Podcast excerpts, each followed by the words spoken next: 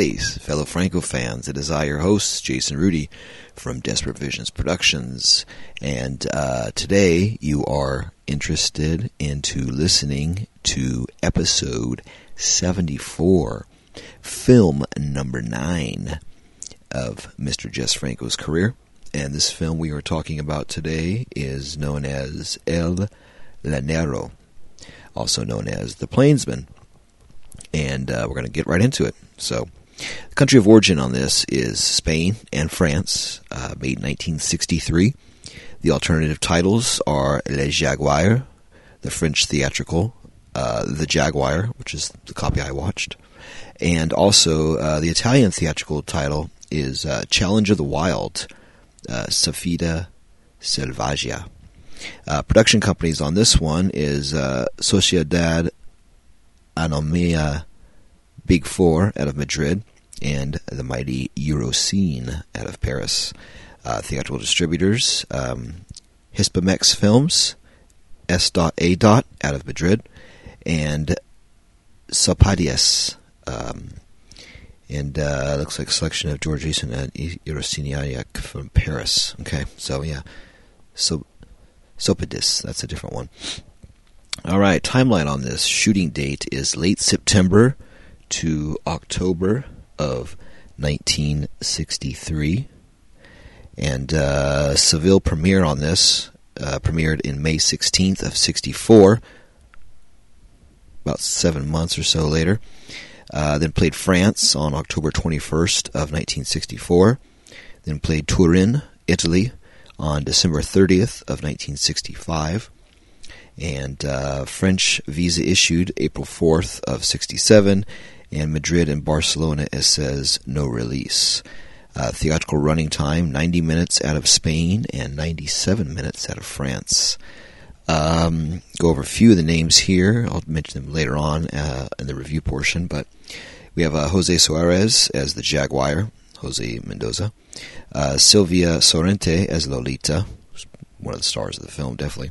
You'll see why as you watch. Uh, Georges Rollin returns in his second film for Franco as Colonel Di Fernando Saltierra. Uh, Roberto Carmidial plays Juano. Manuel Zarzo plays Carlos. Todd Martin as uh, Lieutenant Kalman, who's a big heel in the film. Uh, Roberto Font plays Father Francisco. Good part. Uh, Marta Reeves plays Inez Saltierra. Felix de Fos plays Colonel Mendoza. Maria Vico plays Marina, Saltierra's housekeeper, who's another uh, heel as well, but she acts like a baby face, but she's heel. Uh, Zande Bolas plays Saltierra, officer in a straw hat. Benny Deuce plays officer on horseback. And then we have uh, one of my favorites, uh, Mike Brendel returns um, from uh, Death Whistles the Blues and he returns uh, in this film as Carlo, the Hangman. And uh, who else we have of note here? Uh, Looks good. Okay. Uh, credits, dialogue, director Jess Franco. Story, David Kuhn, which of course is Jess Franco. Screenplay and dialogue, Nicole David and Jess Franco. It's funny, the copy I watched had his name as uh, Jess Frank, the French version. Here it's Jess Franco. Uh, director of photography Emilio Forces, editor Angel Serrano, uh, music Daniel J. White, and um, looks like uh, who else we got on this? Uh, French co-producer, uncredited Marius Lesueur. All right, synopsis. Um, actually, we go over that in the uh, next port. Okay. All right, production notes. Um, of course, this is taken from Murderous Passions. The Delirious Cinema of Jesus Franco, Volume 1 by Stephen Thrower. Hopefully, uh, if you listened to the last 73 episodes by now, you've went out and bought yourself a copy of Volume 1 or Volume 2.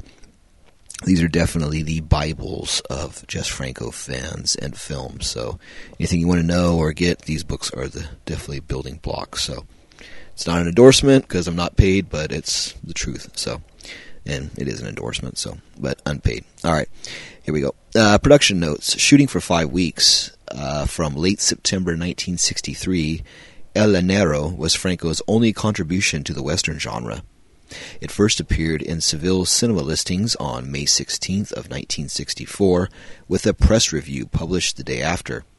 As Le Jaguar, it was briefly distributed in France, where it opened on October 1964. Okay, I'm going to take uh, just a few paragraphs from Julian Grainger's review, and then mostly going to go to uh, Stephen Thrower. So, uh, Julian Grainger's, he writes, um, the early to mid 60s, I'm sorry, the early and mid 60s might well be termed Franco's director in search of a career phase with a perfect melodrama, a youth, I'm sorry, with a period melodrama, a youth comedy, an action adventure, couple of crime films, and a brace of horror items under his belt, he attempted an attempt at an outdoor adventure film might have seemed like the next genre to try out. With the Zorro titles popular in both European and South American cinemas and the Lone Ranger scoring on television, it was perhaps inevitable that enterprising film producers would latch onto similar characters.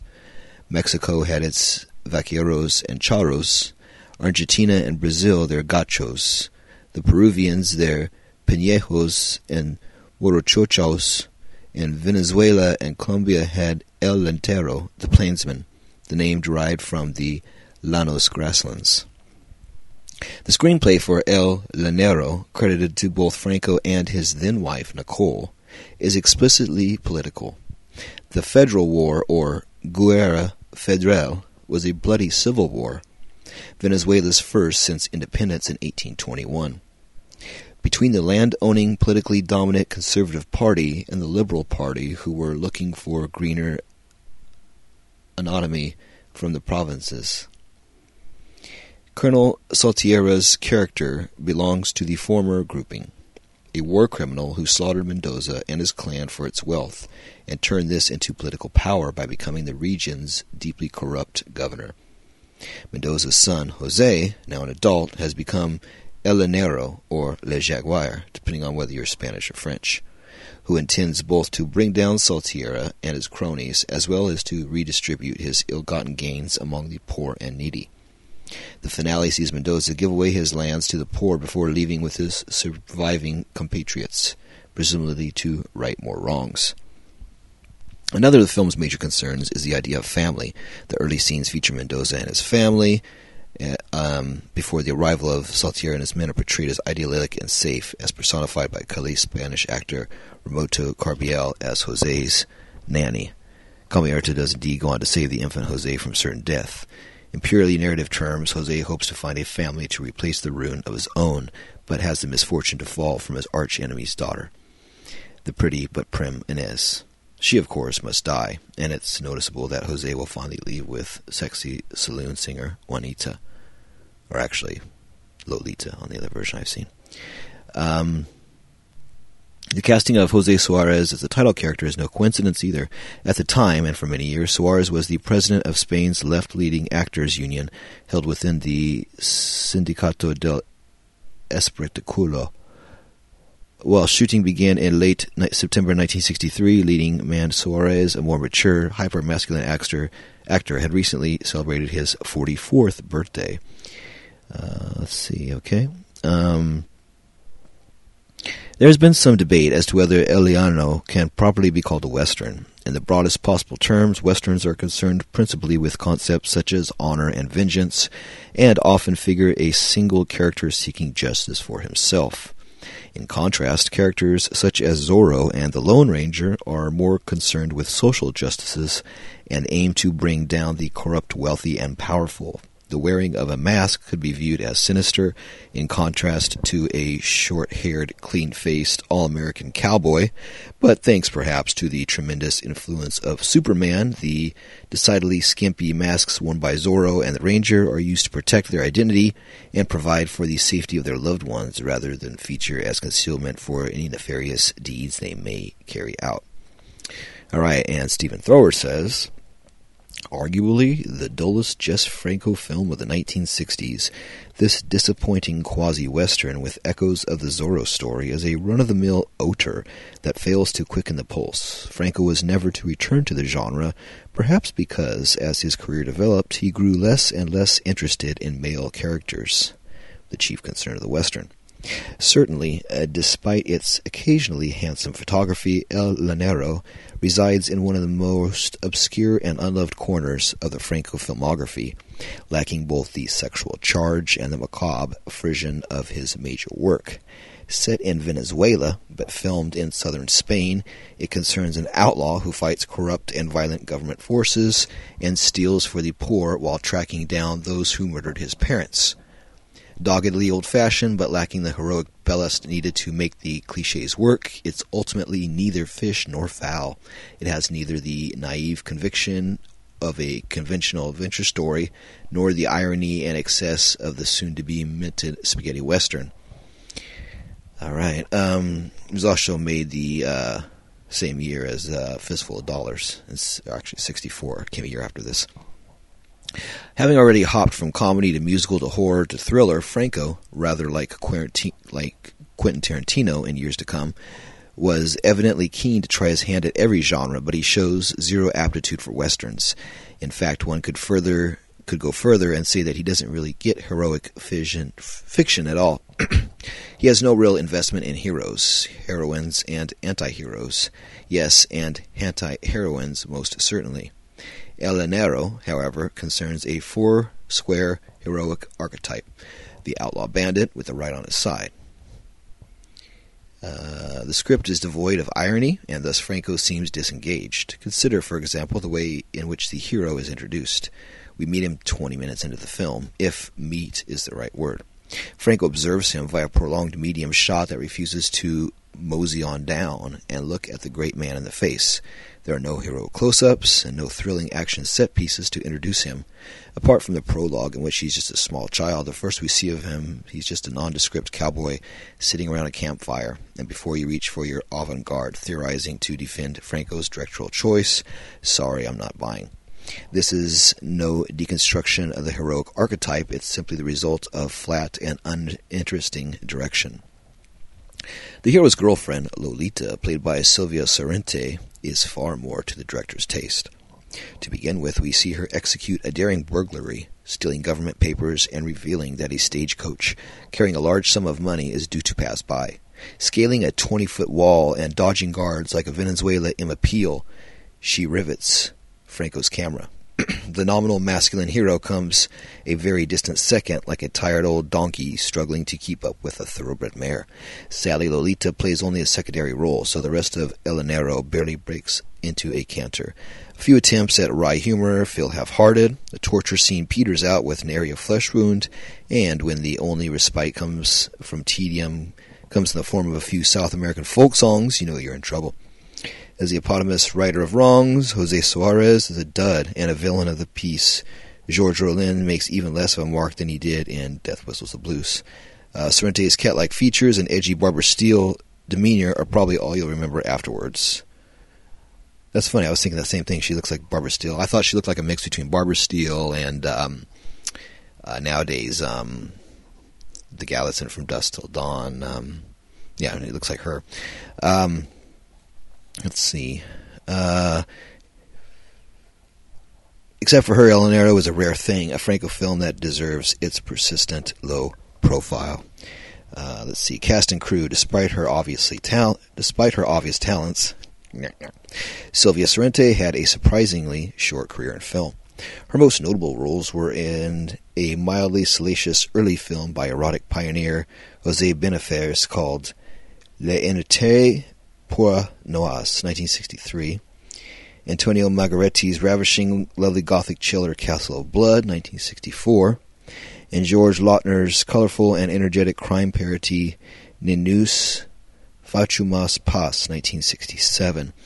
Uh, Jose Suarez was a familiar face to Spanish cinema goers, having played Spain's first Zorro in La Mota Sin Ley, 1953. He also worked with Juan Bardem, 1956, and after El Llanero went to appear in westerns for Fernando Baldi, Texas Adidio, Forgotten Pistolero, and Tonio Valieri, A Reason to Live, A Reason to Die, in 1972. Music. Uh, Daniel White's score broods magnificently over the opening credits, but it would better suit a gothic horror tale. The Latin American music in the film is provided by those bearded roustabouts, Los Machucambos, stars of many a Phase 4, Easy Listening, and Exotica LP in the 1960s and 70s. Location: the Sierra de Madrid. I'm sorry, the Sierra de Madrid mountain range in Spain, southern Spain, somewhere between Almeria and Jaén. J A E N. Studios: uh, Golden City Studios out of Hoyo de Manzanares, Madrid, Spain. Connection. Uh, the script for El Llanero is credited to Franco and Nicole David, aka Nicole Gutierrez, Franco's first wife. Producer Julian Esteban, under the majordomo of J.E. Films, would work with Franco again in the 1980s, early 1980s, producing the better of his two cannibal films, Devil Hunter, The Mesmeric Study of Lust and Betrayal, um, Aberraciones Sexuales de una Mujer Casada, and his hallucinatory erotic drama Eugenie, History of a Perversion. Problematica. Uh, some sources credit Jess Franco with an appearance, but he is invisible in any available French or Italian prints.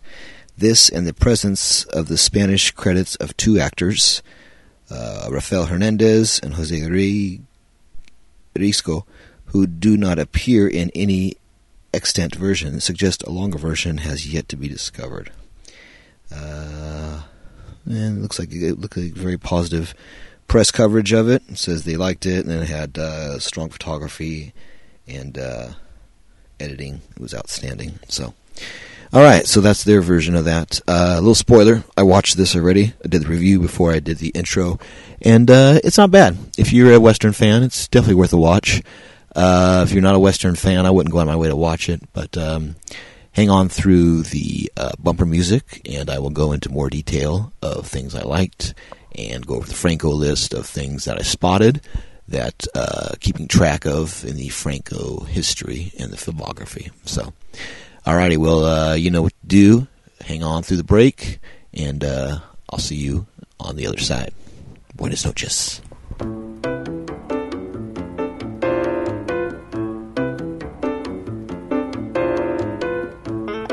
Hey, buddies, this is Jason coming at you once again on the review portion for El Llanero, The Plainsman. Uh, the copy I got was um, from um, Trash Palace. It's a website here, uh, originates out of the east coast of the United States, uh, New York, New Jersey area, I believe, or Maryland, or somewhere around there. But yeah, uh, trashpalace.com. And uh, there is the, the uh, French language with English subtitles, black and white copy. Um, it was good, good, good print uh, DVD R of that. Um, so yeah, if you uh, want to watch it, that's one way to check it out. It may or may not be on uh, YouTube, but uh, yeah, if you look up the year 1963 and look up the Jaguar or El Llanero. Uh, that's double L A N E R O. Uh, you might find it there. So, but yeah, uh, I just watched it, um, and uh, let's say that uh, you know it was better than I thought. So, um, but yeah, it was a typical western. Um, I'm a big fan of good westerns. Um, once I sit down and watch it, I get into them. Uh, big fan of Peckinpah a lot growing up uh, as a kid, I liked a lot of uh, Clint Eastwood westerns and the uh, Italian uh, spaghetti westerns as a teenager and in my twenties and that. So, uh, like I said, yeah, of course, Peckinpah and all the other ones. I got into a big mark of the '70s westerns, '60s westerns, and uh, even back to John Ford and all those. So, um, so yeah, this was in that tradition. It was good, and so I'll go into all that later on. But yeah, I'll give the little synopsis of this and then uh, give you my review of it. Um, let's see. This is taken, of course, from Murderous Passions by Stephen Thrower. Uh, this is uh, volume one of the Delirious Cinema of Jesus Franco. All right, uh, synopsis Venezuela, 1863. Um, let's see here. All right. As the civil war rages, Colonel Saltierra attacks the villa of wealthy landlord Mendoza and kills everyone. Only Mendoza's little son, Jose, survives, saved by a servant named Juanto. Years later, Saltierra has became the region's governor, while Jose, nicknamed Jaguar, has become a bandit. He fights against the Usurpers with a group of followers, including Juanto, from a secret hideout. Receiving information from his girlfriend Lolita, a tavern singer, the Jaguar and his men assault a military cargo of gold coins, which he distributes to the poor.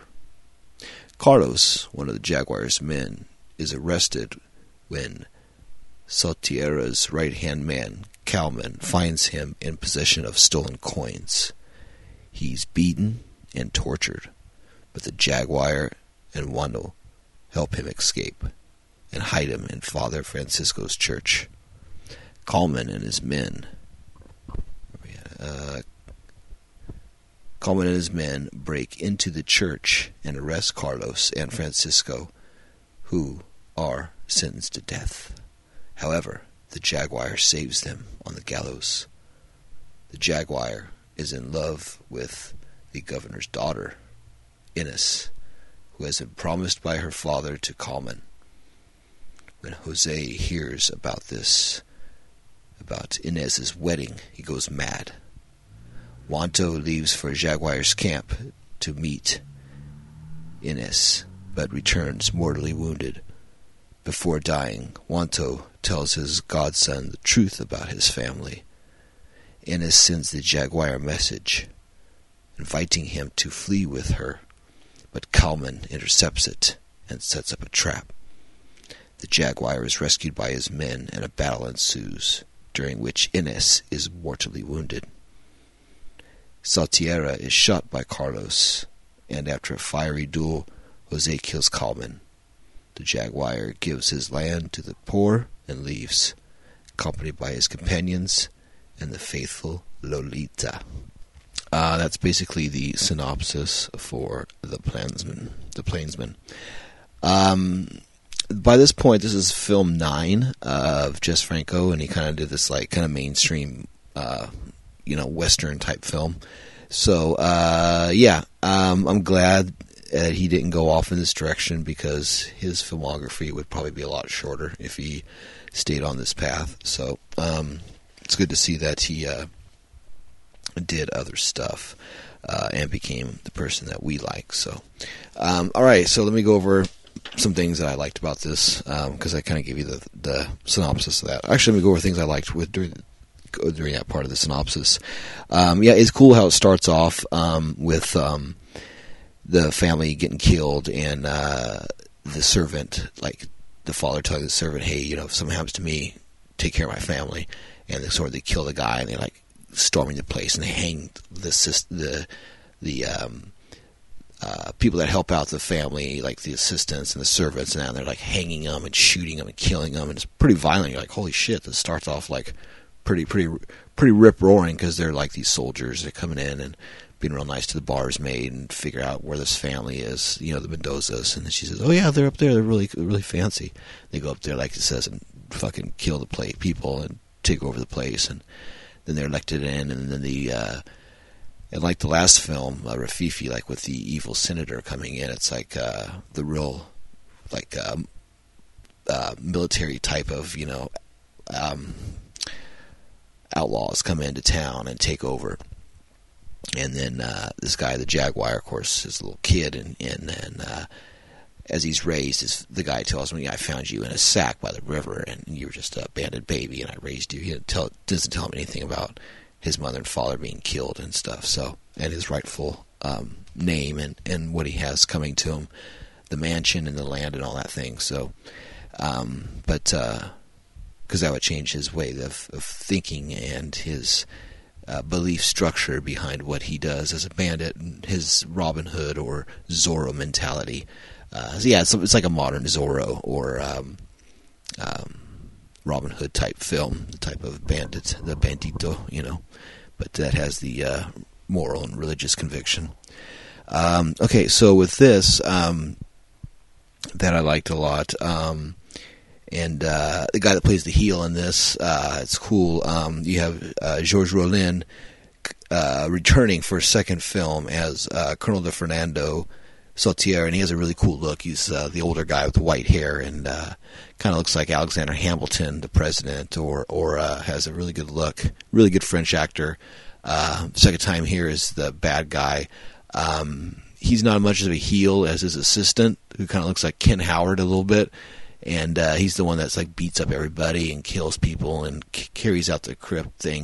And if you think about it, I mean, he's a evil landowner, but like he's just get revenge for the guys robbing him and stealing all his gold. So of course he'd be pissed off if like all your gold was stolen by this guy and given away. You know, you'd be mad too. So, and in the end, he shoots his daughter, but then he shoots. Uh, gets shot in the back by one of uh, the Jaguars men because he killed the old man, shot him in the back. So in the end, they were all going to let him pass, but he gets shot in the back right at the end. So it's a cool. Uh, there's a lot of cool moral little snags in this film. Like you don't get away with everything, and and right in the end, that's how it is. So, but uh, yeah, it's very very nice. That's just, that's good good parts in it. Um, um, one thing. Uh, oh yeah, so um, the guy that plays uh, um, Wano, Roberto Cardamiel. I liked him a lot. He looked like Oliver Reed to me, kind of a big husky dude with beard and uh, real jovial and strong, and and uh, definitely reminded me of like Oliver Reed with that. Um,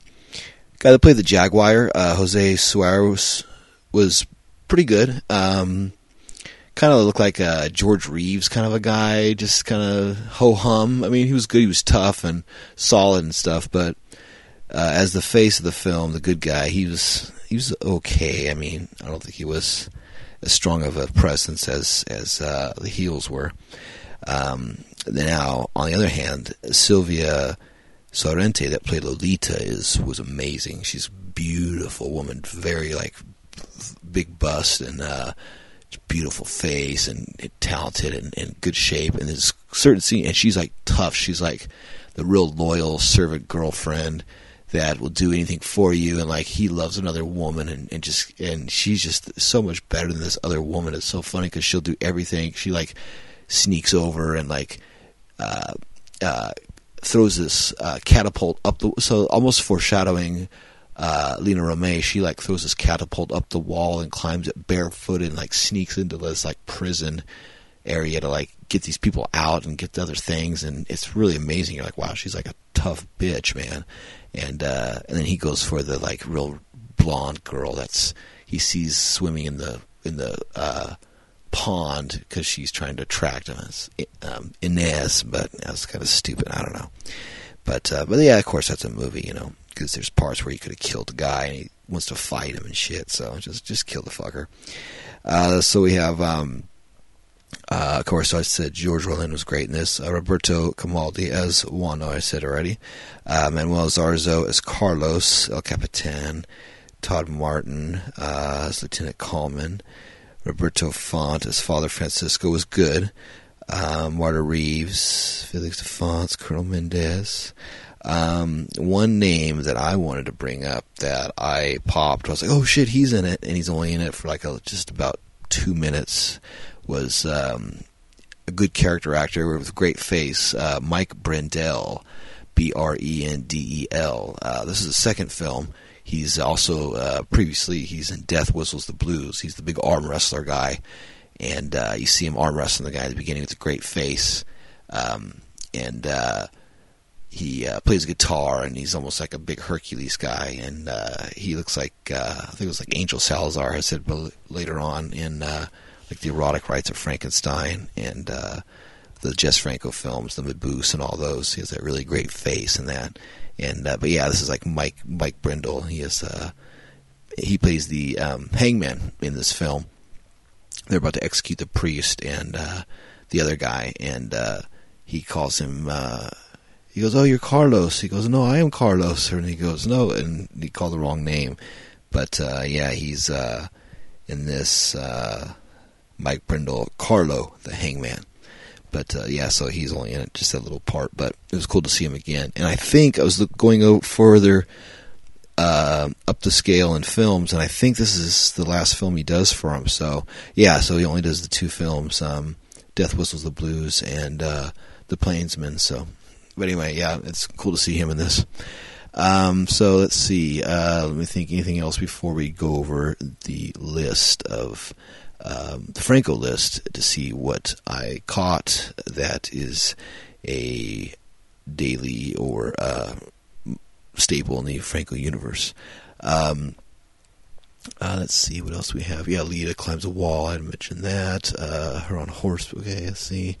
Mike Brendel. Um, things I liked about this film, they had, they had, really great traveling shots on horseback. There's scenes when uh, a single guy on a horse is chasing another guy or chasing another uh, horseback rider, or or uh, f- um, I don't know if it's army or fleets or what's the correct term, but uh, groups of people on horseback going across, and it's uh, believe in a car on a plane that you're driving probably about 35 to maybe 60 miles an hour 70 miles an hour, going real fast, and follow them on, on the camera, and they're jamming, and you can tell they're going really fast as they're tracking them, and it's pretty exciting work. It's really, really impressive for Jess Franco to see uh, those traveling shots like that on horseback. Really good, really great locations in this film. There's a lot of good tension shots.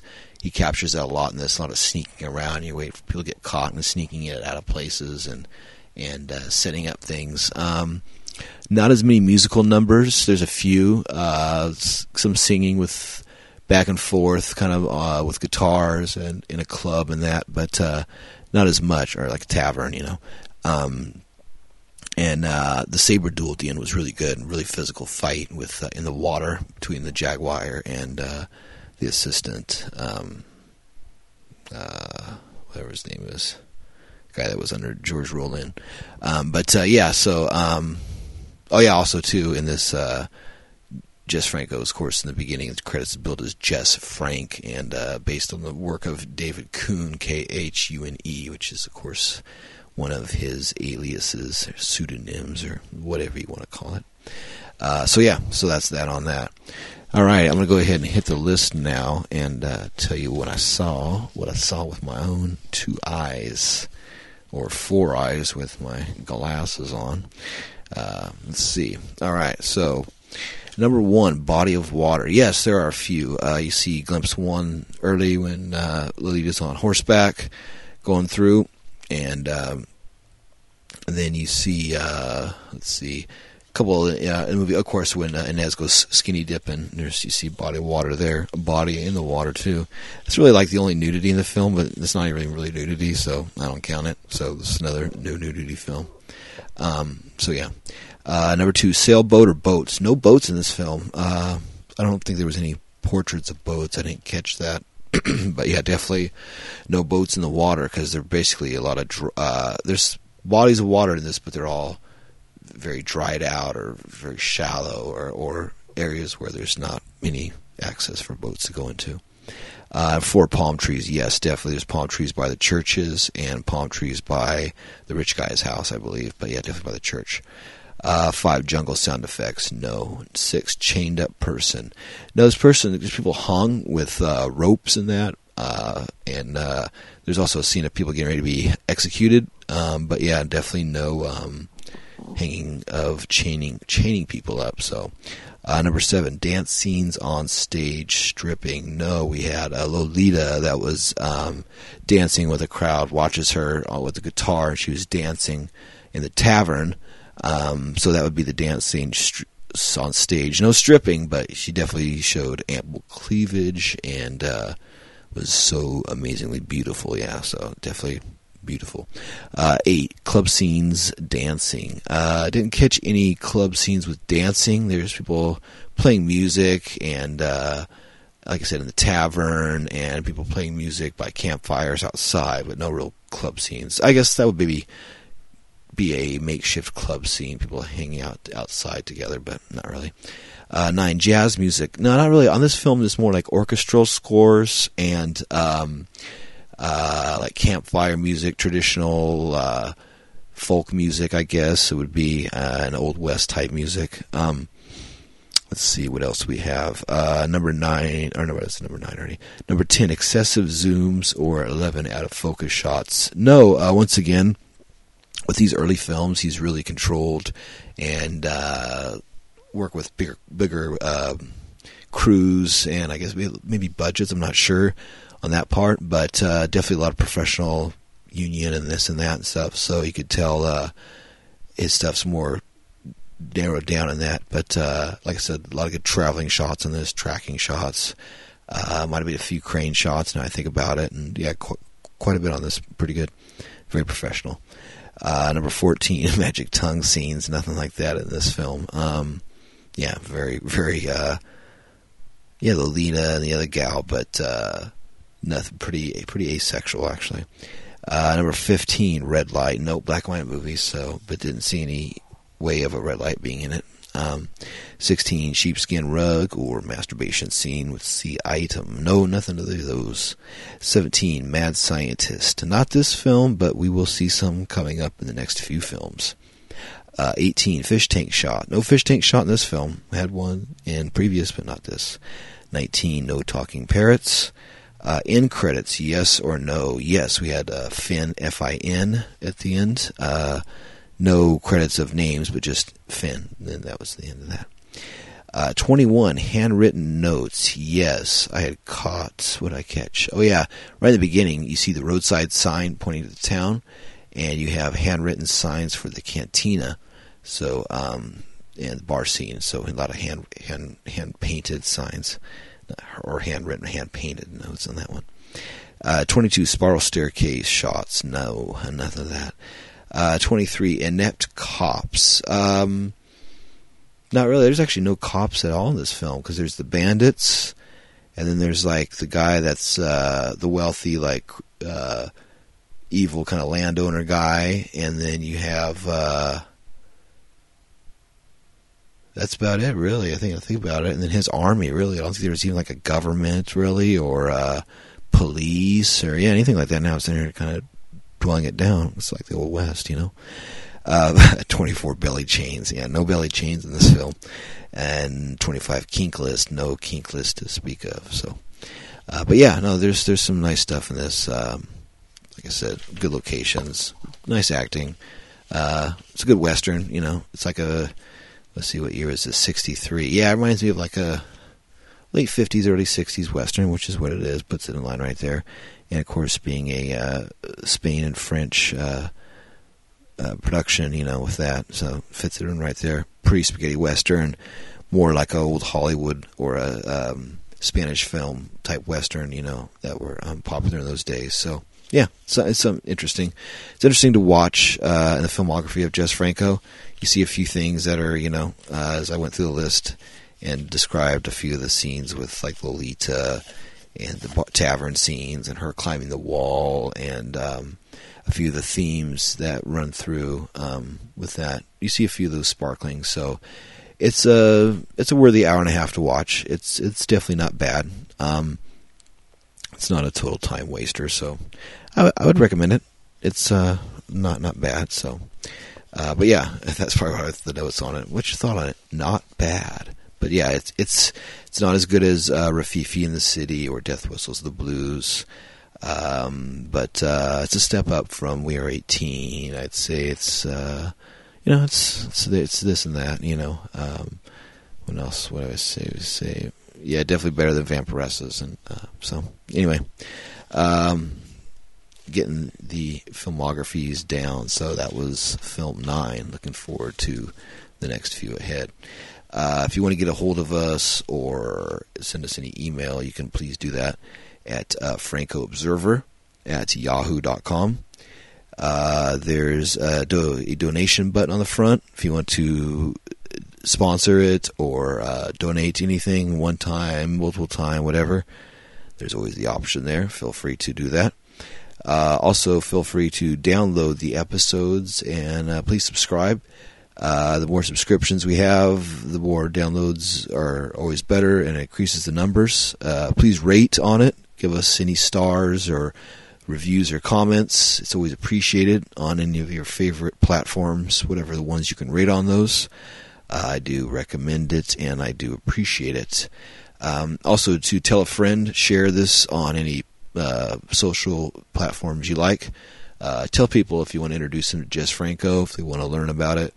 And uh, right now, like I said, this is uh, episode 74, so we already have 74 films, which is more than 74 hours. I'd say we're probably about 90 hours at least, maybe 100 hours by this time of content that's free that you can learn about Jess Franco films and kind of see which ones you might want to watch and discover and uh, look up and all that stuff. So always check that out.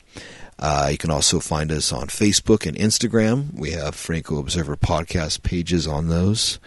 And of course, we love to bring the uh, memory of Jess Franco, bringing the names and films of Jess Franco to new eyes and ears. And I hope I'm doing that every week. Uh, it's my one of my little missions in life that I like to keep doing, and um, it's a good discipline to have. Um, we go through life, we fall in and out of disciplines. I know I do uh, as I reach my ages. Um, things I did in my 20s and 30s and now in my 40s, you see come and go. But uh, if you can always try to keep a few disciplines besides the necessary thing of like work and diet and exercise and uh, things that uh, you know other things like social things and uh, hobbies and uh, things you love and stuff. I don't know those keep you going and stuff. So that's one of the reasons why I do this because it's always cool to like have a little special time to uh, dedicate to Jess Franco and what he did and. Uh, that sometimes spurs the creativity and the coolness in us. So, hopefully, that does that to me, and that does that to you. So, all right. So uh, thanks for listening, and uh, buenas noches.